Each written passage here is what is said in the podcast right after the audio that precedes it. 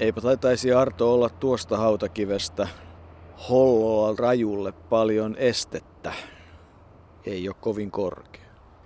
Ei ole kovin korkea, mutta ei nyt ole tietysti kaikkein pienimpiäkään näistä kivistä, joita Kerava hautausmaalla on runsaasti, niin kuin hautausmaalla nykyisin kaikkialla. Tuossa Kulloontien liikenne on aika, aika lähellä kuuluu, mutta ei tänne niin helppo ollut osata. Hautausmaa on kuitenkin viety syrjäiseen ja sinänsä rauhalliseen paikkaan, johon tämä nykyajan mekastus sitten tavalla tai toisella kyllä aina yltää ja peittää alleen linnunlaulu, jota sitäkin kyllä täällä näin kesän kynnyksellä olisi kuultavissa. Mutta me olemme tosiaan puhuit Hollolan rajusta, sehän oli lempinimi tälle juoksijalle, josta hän itse ei pitänyt. Sehän oli vedetty vain hänen nimestään, eli edessämme olevassa haudassa lepää yksi urheiluhistorian merkittävistä juoksijoista, Volmari Isohollo ja hänen vaimonsa Pirkko, joka on kuollut huomattavasti miestään myöhemmin vuonna 1990. Volmari Isohollohan kuoli jo vuonna 1969 reumaattiseen tautiin 62-vuotiaana, mutta se mikä on hänessä merkittävä on se, että hän on edelleenkin ainoa juoksija, joka on kaksissa olympiakisoissa pystynyt 3000 metrin estejuoksun voittamaan. Niin, ja ne kilpailut ovat Los Angelesissa 32 ja Berliinissä 36. Volmari Isohollo, jonka hautaa olympiarenkaat koristavat ja laakeri tai lehvä, mutta eivät ne olympiarenkaat, joita olympiakomitea näille olympiavoittajille on tuonut, vaan nuo on ihan kiveen hakattu. Isohollo oli siis syntynyt 5. tammikuuta 1907 ja todella niin kuin sanoit 62-vuotiaana reumaan menehtynyt. Hänen alkuperäinen nimensä oli Volmar Fritjof Isohollo yhteen kirjoitettuna. Sitten myöhemmin hän käytti nimeä Volmari Hollo, kunnes tämä nykyinen muoto Vommalle syntyi, eli Volmari Iso väliviiva Hollo. Keravan kirjan painaja, mutta paljon muutakin hän ehti. Niin ehti, mutta käydäänkö nyt läpi tätä juoksuuraa ensin vai mennäänkö alkoon? Mennään ensin vaikka alkoon. Niin, eli Volmari Isohollo teki, teki pitkä uran Alkon palveluksessa. Alkohan perustettiin silloin vuonna 1932, kun kieltolaki kaatui, niin kuin kaikki hyvin tiedämme. Ja Volmari meni Alkon palvelukseen jo vuonna 1933 kultamitali miehenä. Silloin Alko nimenomaan palkkasi, värväsi tällaisia kuuluisia urheilijoita tekemään erilaisia tehtäviä. Ja hän oli sitten alkossa monenlaisissa eri tehtävissä vielä viime vaiheessa liikuntaneuvojana ja, ja hän oli erittäin aktiivinen työpaikkaliikunnan kannattaja sitten myöhemmillä vuosillaan, kuten saimme tietää, kun Joukon kanssa kävimme tapaamassa hänen tytärtään Virpiä, joka on isästään tehnyt kivan pienen muistelmakirjankin nimeltä Vasta tuuleen ja siitä sitten erilaisia tietoja tämänkin ohjelman avittamiseksi olemme löytäneet.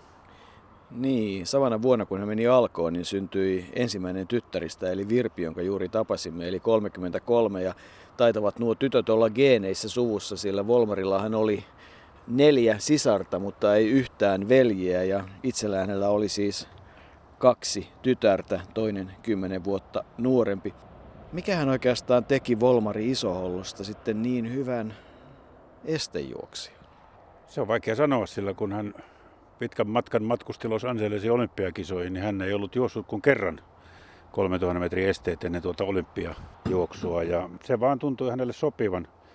Tyttärensä Virpi sen verran kertoi, että sitten kun Volmari oli tuo ensimmäisen olympiakultamitalin voittanut, niin oli todennut, että estejuoksu sopii nimenomaan hänelle hyvin, koska hän oli kevyt rakenteen, oli helppo ponnistaa ja, ja hän piti sitä. Hän oli nuoruudessa juossut paljon metsissä ja, ja harrastanut tätä liikuntaa, joka nykyajan nuorilta puuttuu. Eli tämmöinen automaattisesti tulevaa liikuntaa, mutta hän oli tykännyt olla metsissä. Hänestä varmaan olisi tullut hyvä suunnistajakin, koska hän oli juossut. Ja siellähän on esteitä metsissä. Volmari Isohollo ihastui estejuoksuun niin, että rakensi omalle pihalleenkin Keravalle esteitä, jossa hän sitten juoksenteli. Se vaan hänelle tuli, mutta niin kuin aika harvinaista on, että olympiakisoissa niin osallistuu jollekin matkalle, joka vaatii kuitenkin tällaista erityistekniikkaa, niin vasta toisen kerran elässä ja voittaa niin hänestä sanotaan, että hän oli hyvin tarkka. Itse asiassa hän pohti paljon lepoa, työtä, rasitusta, persoonallisuutta, niin tietysti urheilun ihanteita. Ja hänestä sanotaan, että hän oli taktinen ja valpas kilpailija. Ja myös sitten tietysti nuoruudessaan 57 kiloisissa jonkinmoinen nyrkkeilijä ennen kuin juoksu sitten vei.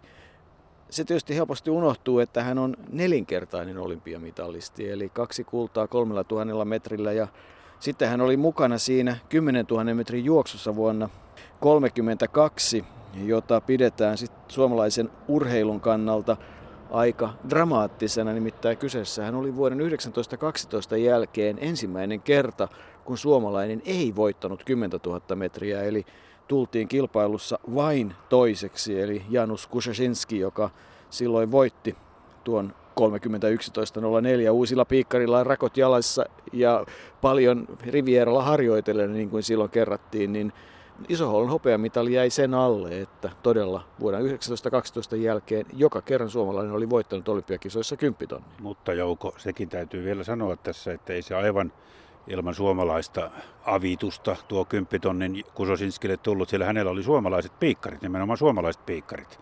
Kusosinskihan oli Puolan presidentin ylipuutarhuri ja ja hänestä tuli Suomessa kuuluisa nimenomaan, että hän katkasi tuo suomalaisten voittoputken. Mutta jos vielä palataan tuohon Isohollon uran alkuun estejuoksijana, niin hän oli todellakin vain vuonna 1929 Kalevan kisossa juossut esteet ja, ja tuota, voittanut ne toki silloin.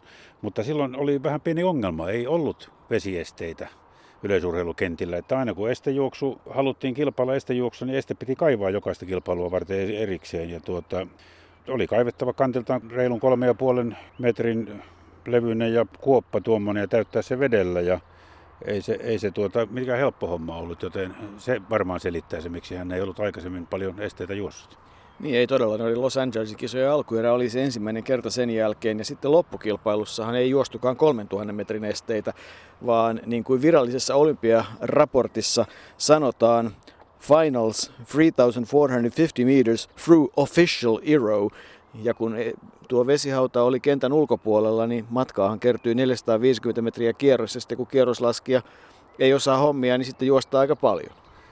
Näin siinä kävi, mutta sullahan tuota, Martti Jukola aika kuolemattoman lausunnon antoi tuossa, kun tarkasteli nykyään urheilutoimittaja, jos rupesi sillä lailla puhumaan siitä, että mikähän tuo loppuaika oli ja onko siinä jotain omituista, niin, niin voi olla, että ei tarvitsisi paljon enää esteitä selostaa, mutta Jukolalla oli, Jukola ei oikein luottanut sekuntikellonsa vai miten se oli?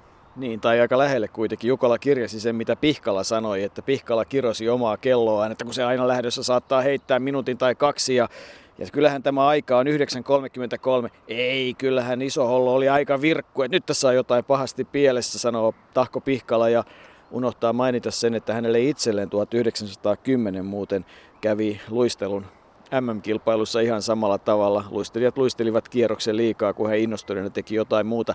Tämä harvinaisuus, että juostiin kierrosliikaa, johtui siitä, että alkuperäinen kierroslaskija oli sairastunut ja hänen tilalleen saatiin tuuraaja ja kuinka ollakaan, niin alun perin siinä oli väärä määrä kierroksia siinä kilpailussa. Ja sen kyllä Tahko Pihkala ja Martti Jukola noteerasivat, mutta eivät sitten kiinnittäneet siihen sen enempää huomiota, antoivat vain kilpailun kulua. No, kultamitalin voittajaa ei olisi sillä vaihtunut, sillä 3000 metrin kohdallakin iso hollo oli ykkönen. Näin oli ja tuo olympiamatka Los Angelesiin tietysti, kun nykyisin Pekingiin lähdetään kesällä olympiakisoihin, niin sinne lentää 7-9 tuntia lentokoneella, mutta Silloin Los Angelesiin matka kesti vähän enemmän, eli silloin lähdettiin matkaan kesäkuun lopussa ja oltiin heinäkuun loppupuolella sitten perillä. Mentiin ensin laivalla 12 vuorokautta läpi tai yli Atlantin ja, ja sitten läpi Pohjois-Amerikan.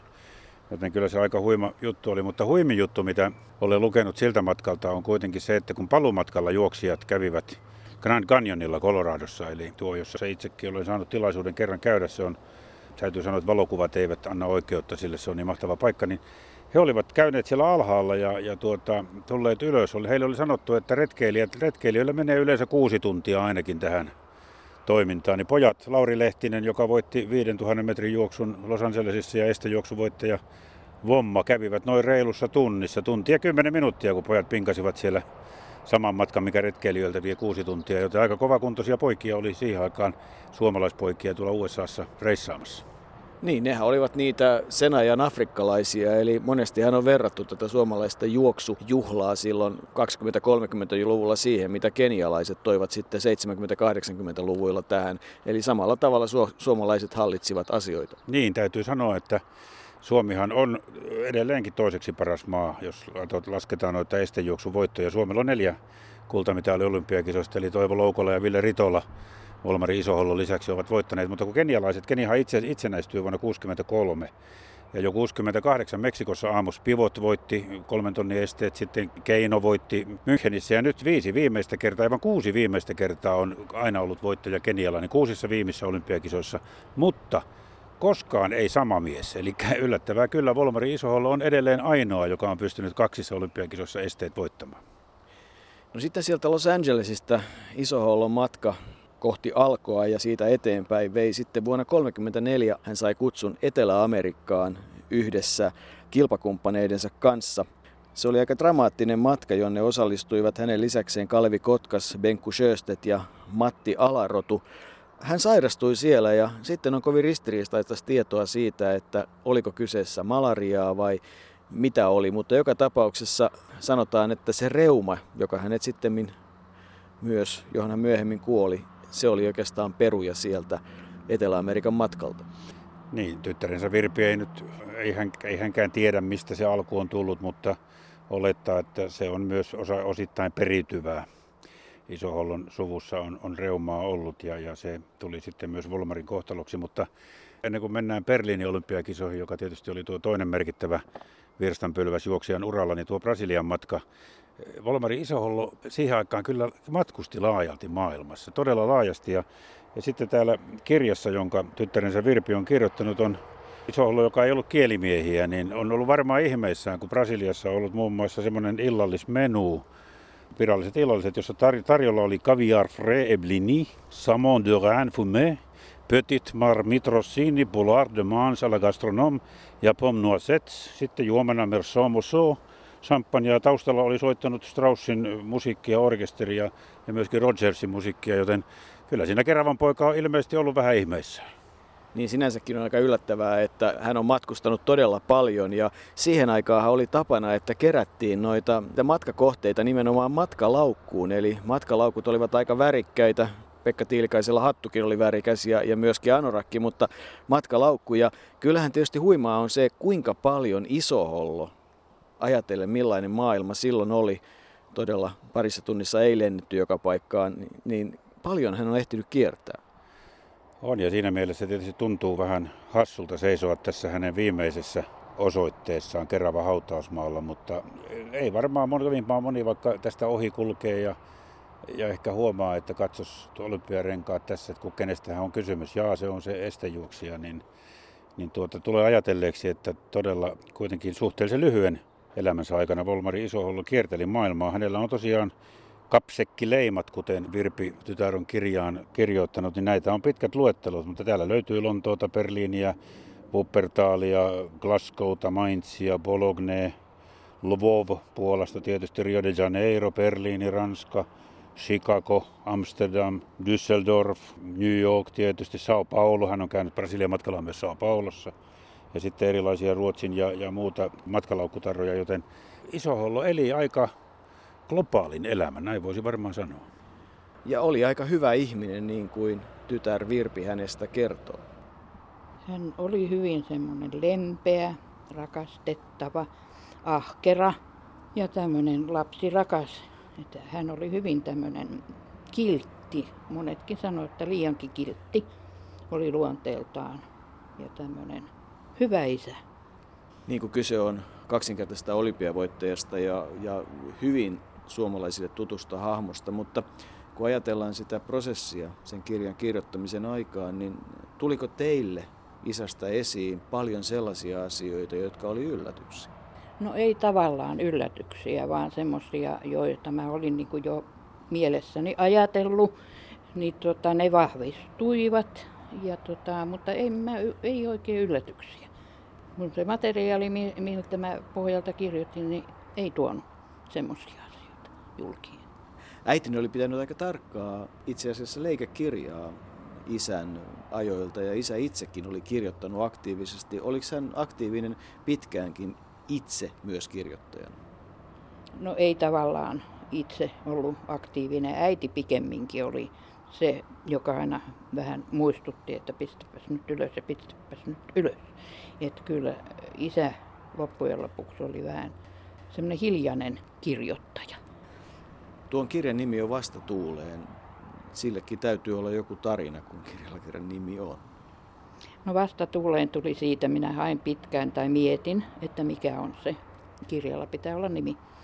Niin tämä vasta tuuleen tuli sitten, kun isä aina sanoi, että kuinka hauskaa hänellä on, kun hän juoksi paljon yksin. Että aina on kaverina edes vasta tuuli. Niin se on jäänyt mun mieleen hyvin niin kuin läheisenä, että, että vasta tuuleen se oli hyvä kaveri. Isä juoksi pitkään vielä sodankin jälkeen, mutta kuinka paljon hän kertoi teille lapsille näitä kilpailun matkamuistoja ja onko selvästi joku hänen matkoistaan tai kilpailuistaan sellainen, joka oli hänelle erityisen tärkeä? No se on ilman muuta se Berliini Hitlerin kumppaneineen, että kun hän kertoi sitten kotona ja usein sitten muillekin, ketä oli kylässä, että kun se yksi musta mies, mikä sen nimi nyt oli, niin se oikein hirvitti häntä. Ja samoin sitten Hitleri oli tosiaan mielenkiintoinen tavata ja hän piti Hitleriä lempeänä kivana miehenä.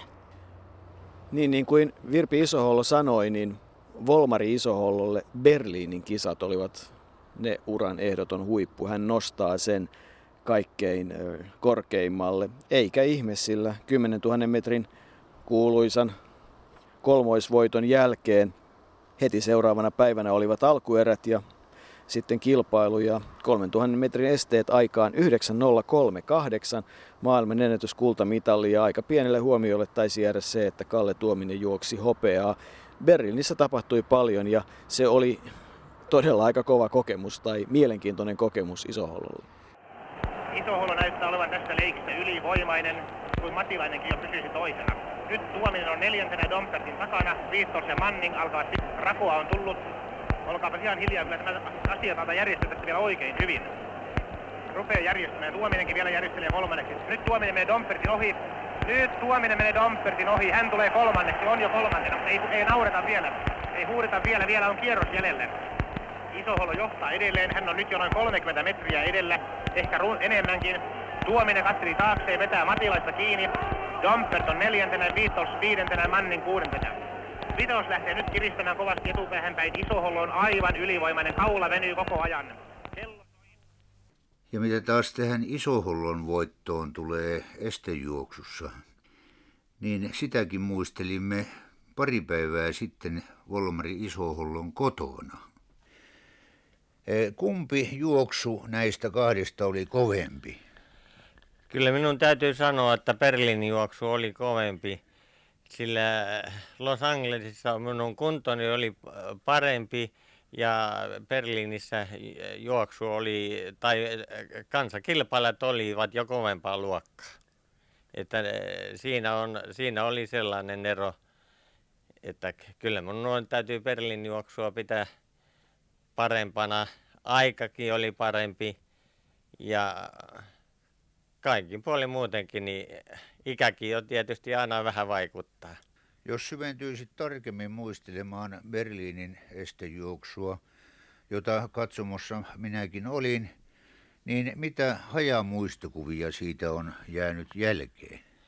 No, siitä täytyy sanoa, että ensiksi siinä tietysti kovassa rytäkässä, niin siinähän amerikkalainen juoksia ja sitten oliko niitä äh, muita, nyt en meni niin tarkkaan päässyt siinä seuraamaan, kiristivät kaksi ensimmäistä kierrosta verrattain kovaa tai semmoista tasaisen kovaa vauhtia.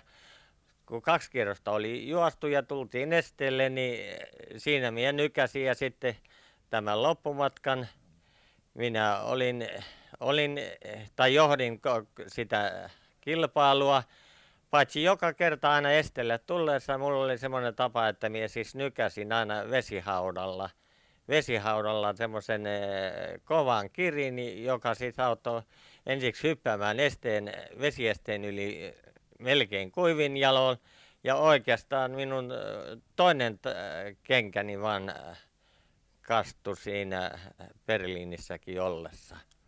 Että tämmöisiä, että muuten aika mukava juoksu oli paitsi se, siitä nyt täytyy muistella se, että etukäteen minulle ei oikein vielä, tai täältä lähtiessä, niin se kuntoni ei ollut oikein hyvä, mutta Berliinin siellä olympialaiskylässä huo, aloin huomaamatta kunto alkaa nousemaan. Ja kirjoitin tässä vaimollenikin kirjeen ennen, ennen tätä juoksua, että, että ei tarvitse mitään surra, että varmasti tulen voittamaan se.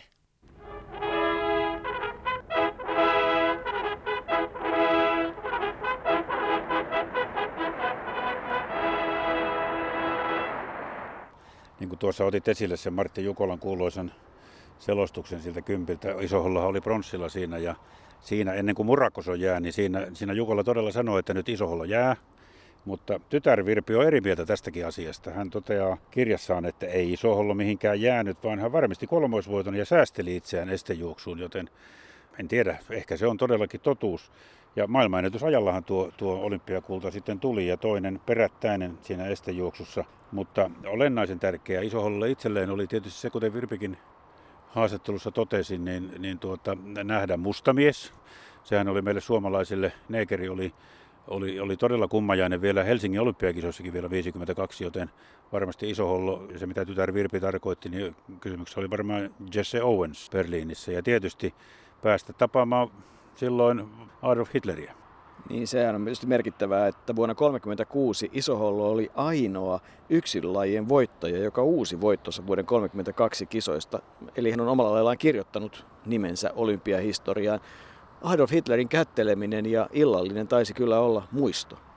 Se oli muisto, niin kuin Virpikin totesi, niin Isohollo tietysti leikinpäiten oli sanonut, että enpä ole pitkään aikaan pessyt kättäni sen jälkeen, kun Hitleriä hän kätteli ja hän, hän piti, piti Hitleriä ihan mukavana miehenä. Hitler oli ollut kolme vuotta tuossa vaiheessa valtakunnan johdossa ja ei hänestä vielä varmaankaan niin kovin hyvin tiedetty, että mitä on odottavissa. Kyllä Isohollo sen sai sitten kokea itse oltuaan rintamalla sekä talvisodassa että jatkosodassa, mutta silloin vielä Berliinissä, kun hänet kutsuttiin illalliselle pronssimitalin saaneen saksalaisen Alfred Dompertin kanssa. Eli se illalliskutsu varmaan liittyy siihen, että, että mitalisti oli saksalainen. Tuominenhan oli toinen suomalainen, mutta hän ilmeisesti eksyi matkalle hän ei koskaan illalliselle tullut. Sen sijaan Volmari Isohollo oli ja hänet pantiin istumaan Hitlerin oikealle puolelle aivan siihen pöytäseurueeseen keskeiselle paikalle. Ja kun Isohollo ei puhunut saksaa ja Hitler ei puhunut suomea, niin siellä ainoa sana, mitä siellä oikeastaan niin Isohollon kertoman mukaan hän Hitlerin puheesta ymmärsi, oli Wunderschön, Wunderschön, jota hän, jota hän sitten sanoi siinä pitkin iltaa, mutta historiaa kiinnostuneille tuntuu oikein väreitä, kun, kun tietää sen, että hän todella istui siinä Hitlerin oikealla puolella ja muita pöytäkumppaneita olivat Hermann Göring, Rudolf Hess ja, ja Josef Goebbels.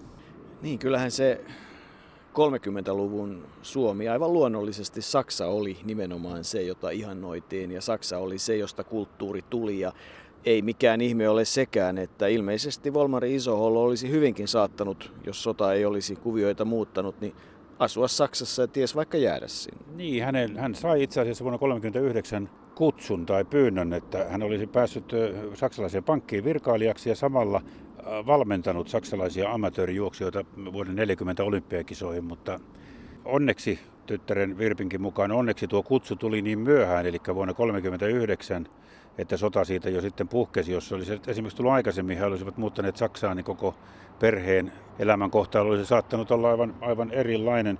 Joka tapauksessa tämä pronssimitalisti Berliinistä, Alfred Dombert, oli pitkään sitten Volmari Isohollon kanssa kirjeenvaihdossa ja kävi Keravalla parikin kertaa tervehtimässä kilpakumppaniaan. Hyvä kertomus on tietysti sekin tuoda esille, että miten kävi tuon tammen. Silloin olympiavoittajat saivat kaikki tammen verson tai pienen tammen taimen saviruukussa, joka muuten edelleen tyttärillä on tuolla kotonaan järvenpäässä, niin miten sen kävi. Sehän istutettiin Volmari Isohollon Keravan kotitalon pihalle ja, ja se kasvoi semmoisen pienen joulukuusen kokoiseksi, mutta, mutta se tammi lopetti sitten kyllä elämänsä talvisodan aikana paleltuu, joten siitä ei ole enää muistoa jäljellä. Volmari Isohollo oli kyllä yllättävän kansainvälinen ihminen, vaikka hänen kielitaitonsa ei ollut erityinen, niin kuin sanotaan. Hänestä sanotaan, että hän on moninkertainen maailmanennätysmies, ja kun sitä rupesin sitä oikein tutkimaan, niin selvisi, että aivan silloin kun Juan Zapala vieraili Viipurissa ja juostiin pitkiä matkoja, niin juostiin erilaisten mailimatkojen maailmanennätyksiä noin niin kuin sulassa sovussa, ja itse asiassa tietysti kovaa kilpailijaa, hirveää vauhtia, mutta että sekin on oma mielenkiintonsa, että Juan Zapala on tullut Suomeen vuonna 1936 ja ollut Viipurissa Viipurissa juoksemassa. Yllättävän kansainvälinen oli tämä 30-luvun Suomi. Se oli yllättävän kansainvälinen ja Viipuri oli kansainvälinen kaupunki. Meillä on taipumus vähän ajatella Viipurista ikään kuin aliarvostain. Viipurista, jos maailma olisi ollut toisenlainen, jos ei noita sotia olisi ollut, niin Viipurista olisi tullut todella merkittävä kansainvälinen kaupunki Itämeren pohjukkaan. Ja, ja jos Isoholloa tässä nyt sitten vielä kuitenkin käydään läpi, niin sitten täytyy muistaa myös, että hän kyllä kirjoitteli juttuja lehtiin silloin tällöin, mutta hän kirjoitti myös kirjan, johon mailista maratonia vuonna 1937, jossa hän antoi se oli oikeastaan valmennuskirja. Hän antoi ohjeita juoksijoille, millä tavalla pitää asennoitua urheiluun, mutta myöskin sitten persoonallisen kehityksen lisäksi myöskin sitten ihan selviä valmennusohjeita levosta ja harjoittelusta ja kaikesta tällaisesta. Eli hänelle juokseminen ja urheilu oli, oli kyllä niin kuin todella syvässä. Se kirja kyllä aika kritiikittömästi ihannoi urheilua, eli, eli Volmari Isohollolle urheilu oli aika lailla tietyllä tavalla pyhä asia. En muuten malta olla pohtimatta sitä, että millainen valmentaja hirmu DDRssä olisi ollutkaan, jos Volmari Isohollo olisi sinne Dresdenin aikanaan muuttanut ja siellä sitten sodan jälkeen vaikuttanut. Sieltä ei ehkä kuitenkaan esiripun takaa ihan helposti olisi loikattu takaisin pois. Niin tiedä, mutta luenpa tästä kuvauksen hänestä lyhyesti. Ihmisenä hän oli valoisa ja perheenisänä lempeä kasvattaja, joten en tiedä, olisiko sitten ulkoiset olosuhteet, olisivatko ne pystyneet muuttamaan häntä siellä, jos tässä nyt vielä pohditaan sitä, että minkälainen hänestä olisi DDRssä sotien jälkeen kenties tullut. Se oli kuitenkin vain yksi sivujuonne hänen elämässään, joka olisi kenties ehkä ollut mahdollinen, mutta näinhän se ei käynyt. Keravalle Volmari Isohollo päätyi ja hänestä hän on 93 paljastettu patsaskin tuolla Keravan aseman lähellä, joten kyllä Kerava omaa kaksinkertaista kultamitalin poikaansa miestä arvostaa.